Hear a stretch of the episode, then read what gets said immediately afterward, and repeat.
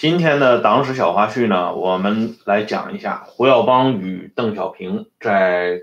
政治思想上的分歧。也就是说呢，从现在开始呢，党史小花絮啊这个栏目里将不定期的啊插播胡耀邦、赵子阳的啊这个话题。现在呢，就正式开始了啊，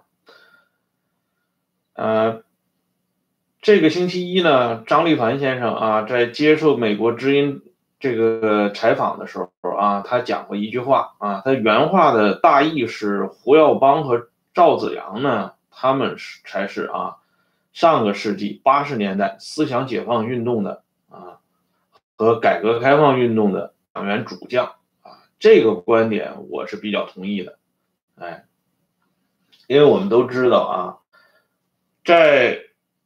胡耀邦啊去世以后啊，当时的中央电视台的文艺部主任周有开，他听到这个消息的时候啊，正是在呃坐着列车啊，在火车上听到的，所以呢，他当时呢啊心情非常激动啊，随手呢就写下了一首这个词啊歌词。就是后来呢，被田震和那英啊翻唱的那首歌《好大一棵树》啊，这个歌呢，我们在上大学的时候啊，反复的听过，但是呢，对于这首歌它的来源，那个时候我们不清楚啊，我们一直以为这首歌是描述这个教师爷的啊，因为这个在教师节里歌颂某些特定的教师爷啊，成为中共的一个。呃，主要忽悠人的标识之一啊，所以呢，那个时候好大一棵树呢，呃，名义上是在歌颂这个教师节里的教师爷啊，实际上呢，后来经过这个了解才知道啊，这好大一棵树原本是歌唱这个胡耀邦的啊，这个词写的很通俗，很简单啊，也倾诉了啊。在思想解放运动中啊，被从这种思想牢笼中释释放出来的这些啊有良知、有底线的知识分子们啊，对胡耀邦的感激之情。胡耀邦这个人的特点啊，包括赵子阳在内，这两个人的特点就是让人说话啊。关于赵子阳的例子，我们在后边还会。讲到啊，胡耀邦的例子呢，我们先来说一个，在八十年代初期和中期啊，邓小平 已经定了准备搞三峡啊，所以那个时候呢，应声而起的是要搞一个三峡省的这么一个建制啊，那个时候传的很厉害。后来呢，三峡省没有建起来，但是呢，重庆市改为直辖，实际上也是一种变通的办法。在三峡建省的过程当中，发生了这么一件小事儿啊。当时呢，嗯，有一个县的县委书记啊，他自己去找到胡耀邦啊。胡耀邦在视察这个三峡建省的过程当中，到下边到基层去走访啊，这个县委书记就得到消息了，自己呢径直去找胡耀邦，然后呢向胡耀邦倾诉自己的能力啊、水平，以及呢自己准备。啊，担纲这个未来的三峡省的省的领导职务，啊，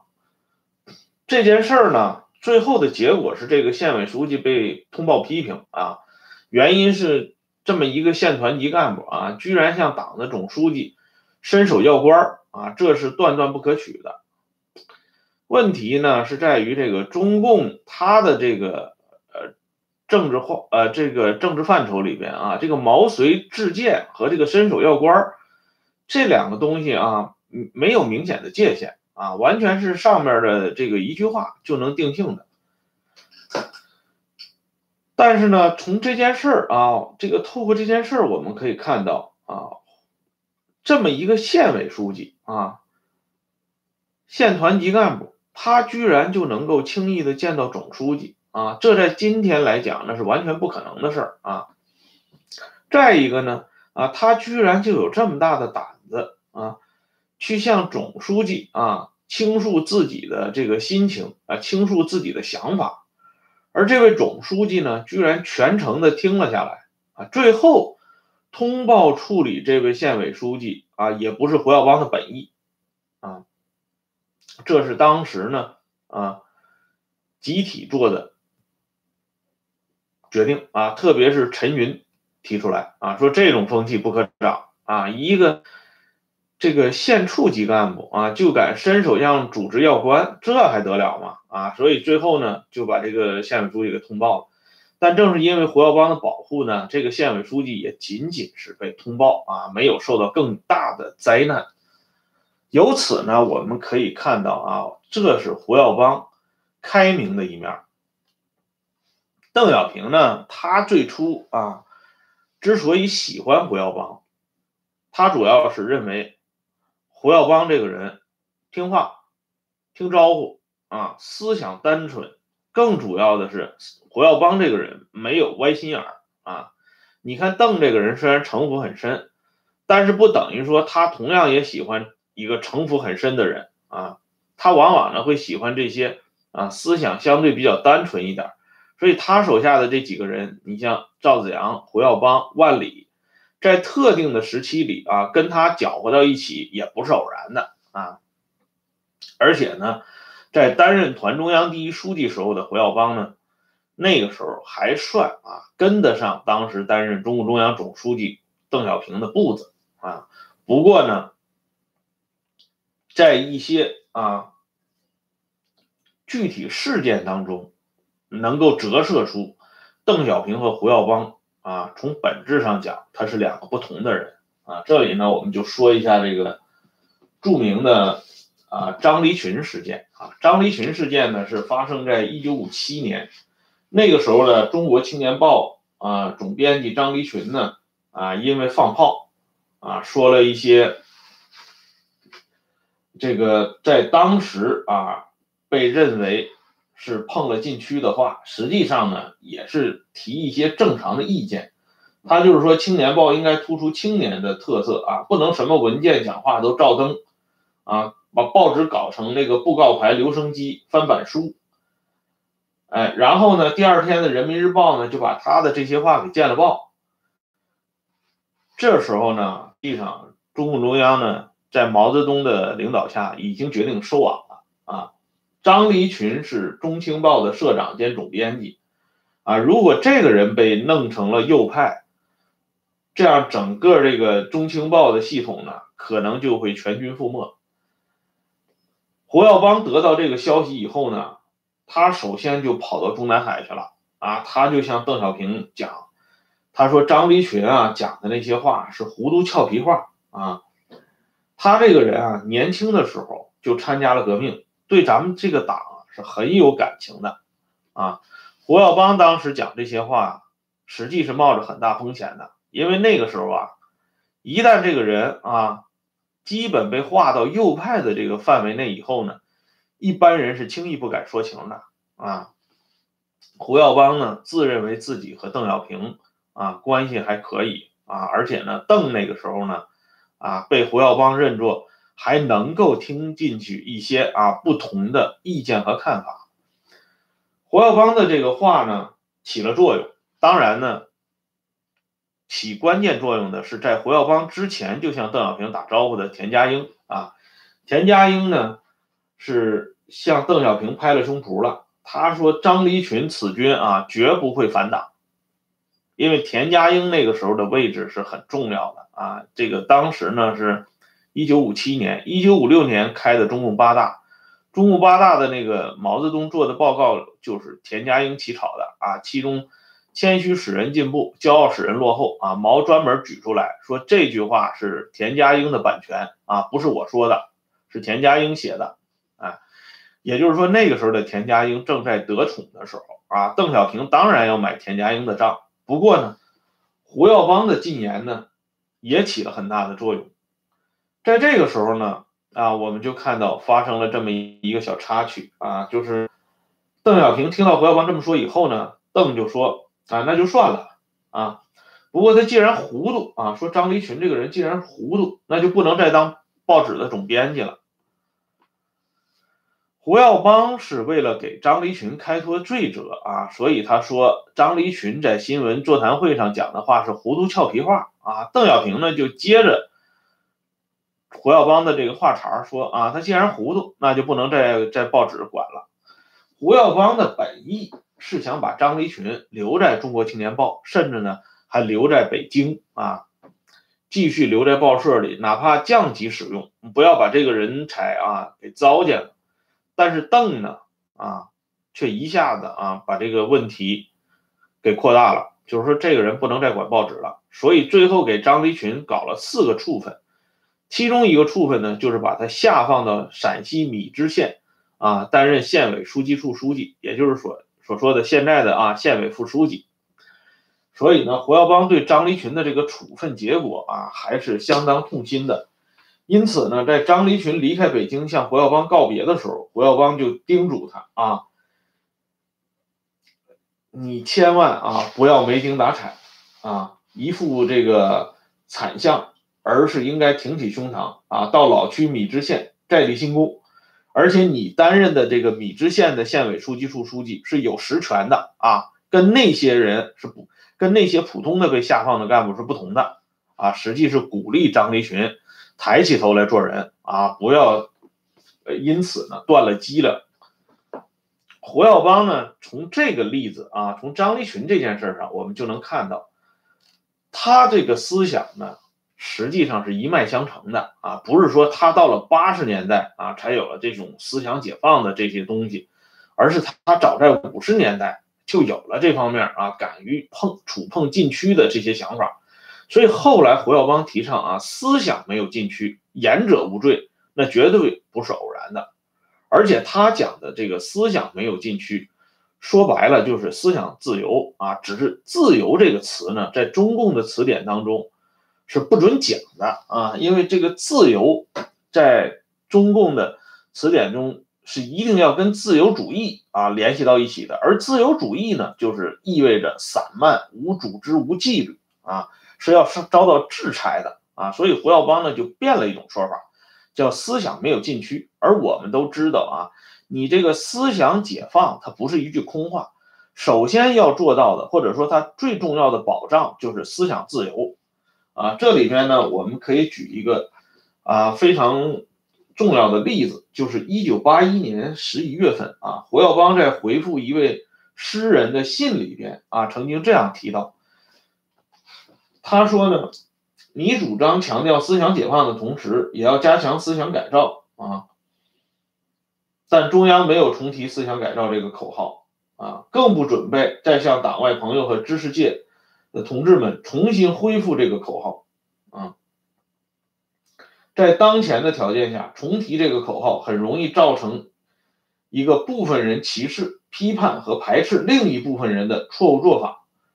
啊，由于我们工作中的失误，这个口号在实践中产生了很多弊端，多数人对这个口号很反感。啊，这个这段这个信呢，是胡耀邦的小女儿啊，胡满妹啊，就是李恒她回忆的。从胡耀邦给友人的这封信里面，我们就可以看到，胡耀邦是主张彻头彻尾的思想不设禁区啊，就是思想解放，而没有。再重新去提什么思想改造？思想改造这个东西，说白了就是钳制你个人的自由奔放的思想啊。可是呢，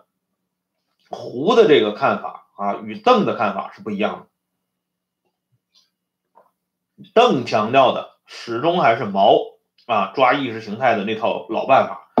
就是思想改造。什么叫思想改造？说白了啊。在古代啊，有一种罪行叫腹诽啊。什么叫腹诽啊？就是你肚子里啊，在这个肚子里，在心里这骂皇帝啊，骂这个对当局的不满，这腹诽也是要定罪的啊。当然了，这个腹诽定罪都是在封建统治时期啊，文网密布，深文周纳啊。或者是说，统治进入相对比较黑暗的时期啊，才会出现这种罪名。然而呢，这种罪名呢，自从一九四九年以来啊，一直是被堂而皇之的啊套用思想改造的这么一个冠冕堂皇的名词啊加以严格的执行和贯彻啊。邓呢对这个东西是常抓不懈的啊。他在担任中共中央总书记的时候啊，对这套做法那是一直搞得行之有效的啊，而且呢，他对这套做法也是念念不忘。最后他亲手炮制的啊，所谓四个坚持，也是这套做法的变异。在邓小平看来呢，就是说他们这些老家伙们啊，他呀、陈云啊、李先念啊、邓颖超啊、彭真啊这些人啊，他们在背后议论毛泽东，怎么议论都可以啊，甚至大骂毛泽东啊都不为过啊，因为在他们看来，毛收拾了他们啊，整治了他们，这就是最大的错误啊。但是下边的人不准议论毛啊，你们没资格，你们不配议论毛啊，因为毛。是这个党，是这个国家的开创者啊，所以呢，后来我我们就会看到一种特别怪异的现象啊。你看，邓小平曾经说过这么一句话啊，他说他一看到邓普方现在这个样子啊，邓普方就是变成残疾了嘛，在文革当中啊，他说他一看见邓普方这个样子，就想到了聂元子啊，哎。其实呢，邓的这个话的讥讽呢，当然不是指这个死老虎的聂元子啊，而是呢指聂元子背后的这个后台老板，也就是说毛泽东啊。实际上后来聂元子啊，他在回忆录里头专门讲过啊，邓普方啊被培养成为残联主席，不是他聂元子啊亲手造成的，而是另外有人啊。但是邓呢，对这个东西啊，他是不愿意这个。去追究的啊！电视剧《甄嬛传》里头不是有一句话吗？真相怎么样不重要啊，关键是皇上怎么看啊？就是说邓小平怎么看？聂元子是不是造成邓普方啊当上残联主席的罪魁祸首啊？这个已经不重要了，重要的是啊，谁是聂元子的幕后老板啊？邓普方呢啊被打成残疾，邓小平认定是聂元子。这个问题呢，可能是邓啊搞错了啊，这种事儿是出出现过的。后来在啊王若望的这个问题上也是啊邓搞搞错了，但是邓绝对不会搞错啊，指使聂元子或者是其他这个元凶迫害他儿子的这个幕后的这个人是谁啊？邓这个人啊，他们当时在八十年代啊，经常啊关起门来在背后。啊，就是张体毛泽东，有些话是，如果公开的话，那是相当出格的啊。说的，说实话，不比今天在网上骂毛泽东的这些人差。哎，你比如说，咱们这个私私下的这个东西，我们就不讲了，我们就讲公开的啊。这个《炎黄春秋》上曾经披露过，就是参与编撰这个张文天年谱的这个张培森啊，他曾经发布一个记录稿，就是。陈云、杨尚昆、刘英这三个人啊，在评判毛泽东的那番讲话啊，那是公开发表的。你看这公开发表的，实际上已经呢做了一些这个处理了，但是呢，这个尺度仍然相当大啊。不过呢，这些东西啊，都是仅限于在他们的那个小圈子里发生的啊，而他们要求下边人啊，特别是要求这些被整治过的。知识分子们啊，你们不能对毛啊，对这个党、这个组织有任何的抱怨啊。邓小平和彭真他们这些人啊，最喜欢的知识分子是什么类型呢？就是丁玲和吴晗这个类型，巡抚、听话啊。你比如说彭真啊，当年啊，就是这个四九年以前啊。他是偶然听到人家讲说丁玲写个小说啊，就是后来得斯大林奖金的那个二等奖的那个啊，太阳照在伞干河上的那本小说啊。他说丁玲写这个小说啊，里边把那个地主家的那个女儿写的啊，比这个农民家的女儿写的还要漂亮。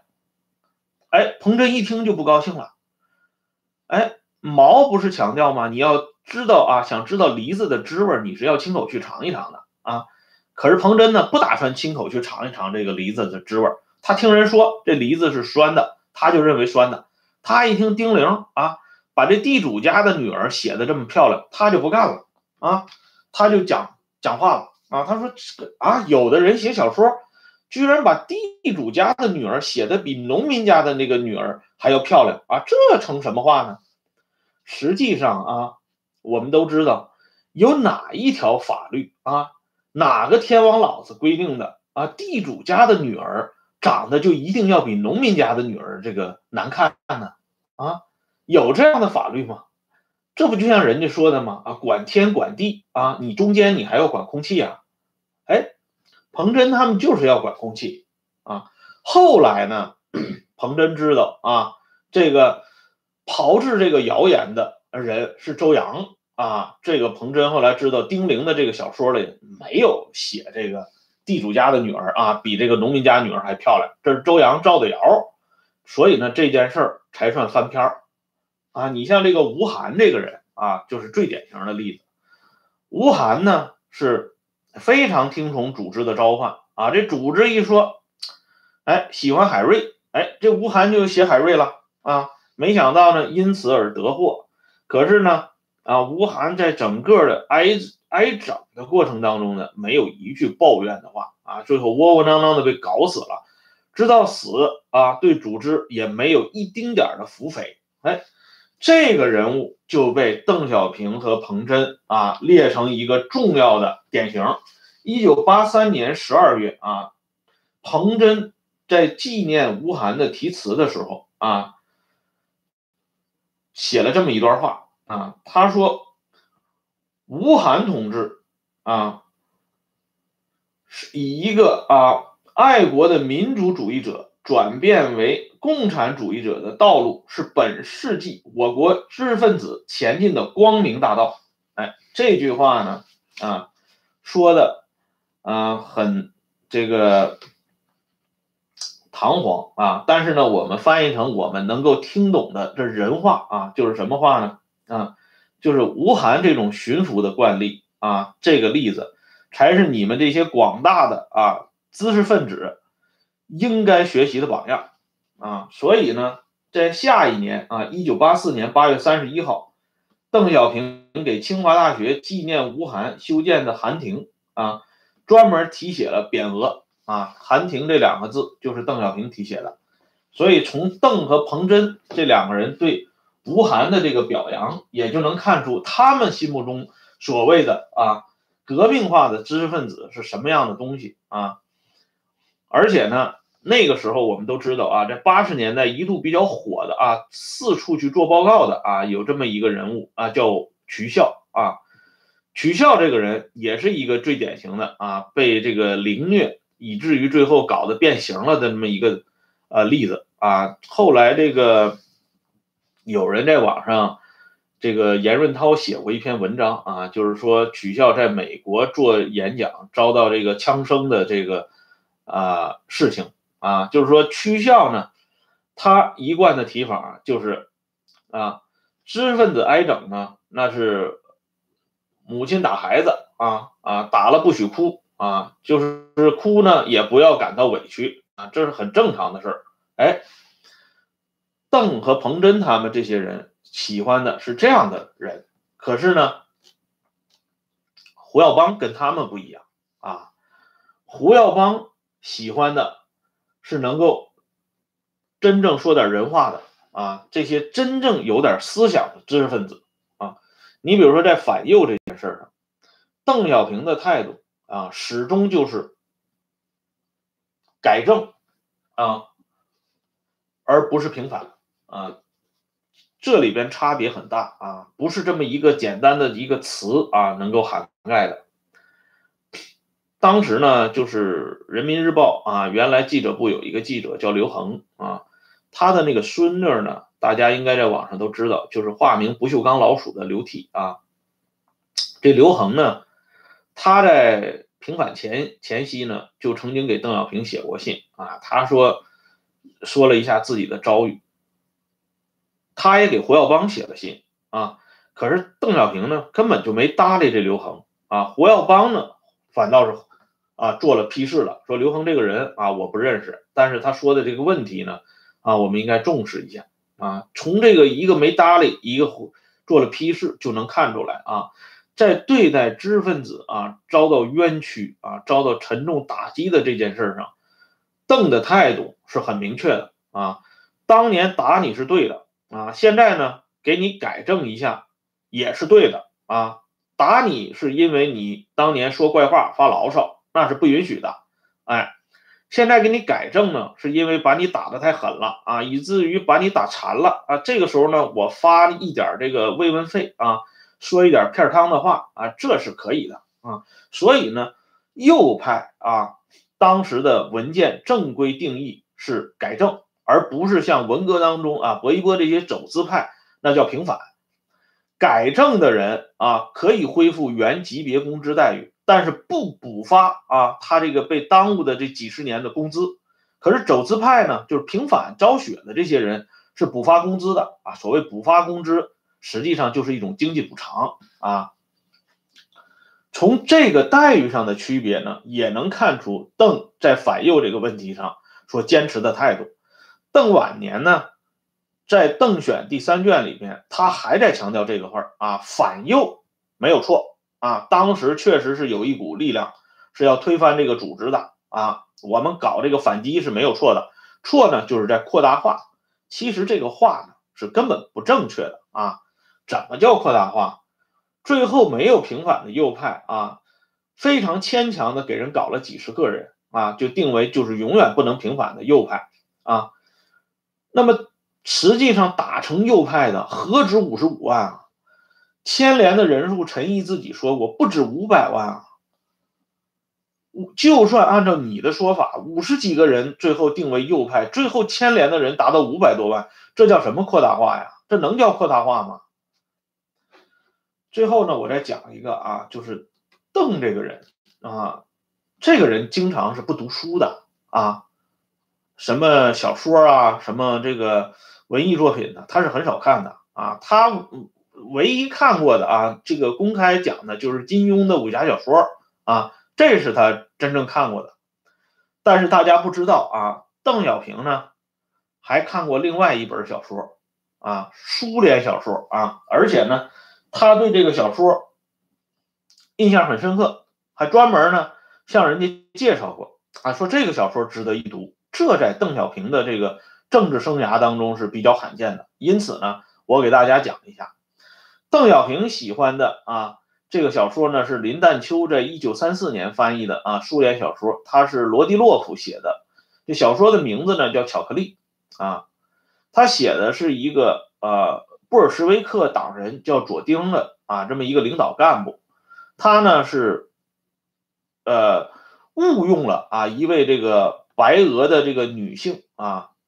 做了这个自己的秘书。啊，就是人家给他搞美人计啊，他就上当了，用这个女的当秘书。结果呢，这些人呢就利用这个女秘书啊，到外边招摇撞骗啊，利用左丁的名义向老百姓呢收受贿赂啊，然后做一些给布尔什维克党啊抹黑的事情。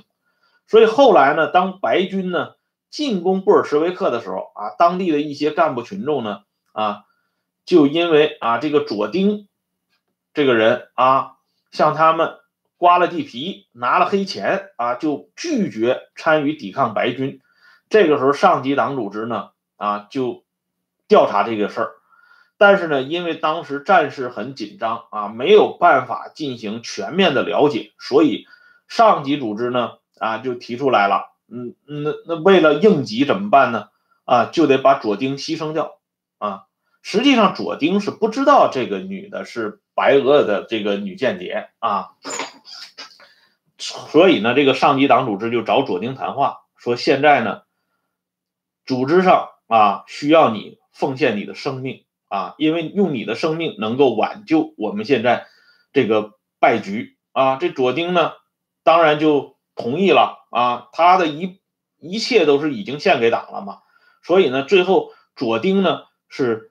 这个。非常自豪啊，光荣的走上了刑场啊，被人家一枪给就给毙了啊。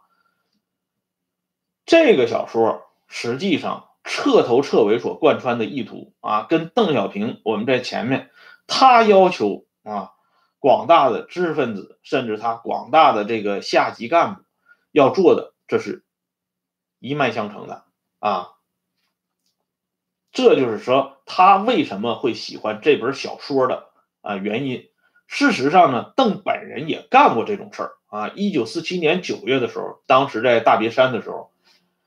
那个时候呢，刘伯承就是 说出来他想吃粉条啊，他比较喜欢吃粉条，所以他们当时那个直属警卫团下边的一个副连长，是个战斗英雄，也是个劳动模范，叫赵贵良啊。他呢就到老乡那儿。去拿了一捆粉条，他其实不是拿啊，是因为那个老乡呢，为了躲避这个刘邓大军啊，把这个门板就给上了啊。商店没有人，哎，这赵贵良找不到人，就搁这个柜台上拿了一一捆粉条。然后呢，赵贵良本人留了一张条子在那里，说我是那哪个哪个部队的，番号、姓名都写的很清楚，在你柜上拿了一捆粉条，然后欠你一捆粉条的钱。啊，回头我会一定给你补上。等你回来以后，你或者可以拿这个条子来找我啊。这是有了条子的啊。这个打白条实际上，共产党历来的这个惯例啊。可是呢，邓小平抓住这件事做文章啊。他认为啊，现在我们正是要扎根大别山根据地的时候啊。你拿了群众一捆粉条，然后没给钱，这件事情如果做好了文章啊，那么。我们军队的威望，我们党的威望一下子就会提高。所以呢，邓主张杀掉这个赵贵良，啊，而且开了公审大会。这件事情呢，在当地引起了很大的震动，包括这个卖粉条的这老板都去给刘伯承、邓小平去求情啊，就是说这个人不能杀呀，他不是偷也不是抢啊，他只不过是因为人不在，他顺手拿了，而且还留了证据的。但是邓呢？坚决主张杀，啊，所以这个赵贵良最后呢，也是被做通了工作啊。他最后提的唯一一个请求，就是希望不要把他被枪决的事情啊，告诉他在家乡的老妈妈啊，在沂蒙山区的老妈妈，因为他认为这么死呢是比较窝囊的，哎，所以呢，最后他也像左丁一样，哎，含泪啊被组织给枪毙了。刘伯承对这件事呢，说实话是有点保留态度的。啊，刘伯承说过这么一句话，说我刘伯承老而不死啊，想吃想吃什么粉条呢？啊，说了这么一句话，他对赵贵良这个人实际是很欣赏的啊，但是呢，邓坚决主张杀，而且呢，在杀赵贵良这个事儿以后呢，啊，据说是啊，这个当时这个党和军队的威望一下子就上去了啊，邓玩这种借人头的办法啊。和这个《三国演义》里曹操搞的那套啊杀这个粮官的办法实际上是一样的啊，他们最喜欢搞的就是这种阴谋和权术啊，所以呢，他们也最喜欢在这种阴谋和权术下被拨弄的啊，如同拨浪鼓一样啊，如同这些木偶一样的知识分子，这样的知识分子，你即使给了他思想自由的这个先提条件，他也不会去做了啊，因为他这个脑子已经被抽空了。这才是邓小平和胡耀邦这两个人啊根本的在政治思想上的分歧，而正是有了这个分歧，后边的一些事情自然而然就要发生了啊。也就是说，有了这个前提之后，所以当赵子阳这封信啊给邓小平、陈云的这封信发生在一九八四年五月二十六号的这封信出现的时候，才有了后续的一系列事情的。陆续的发生，这些事情是如何发生呢？我们将在下一期给大家做重点的介绍。啊，今天的节目呢，先说到这里，谢谢，再见。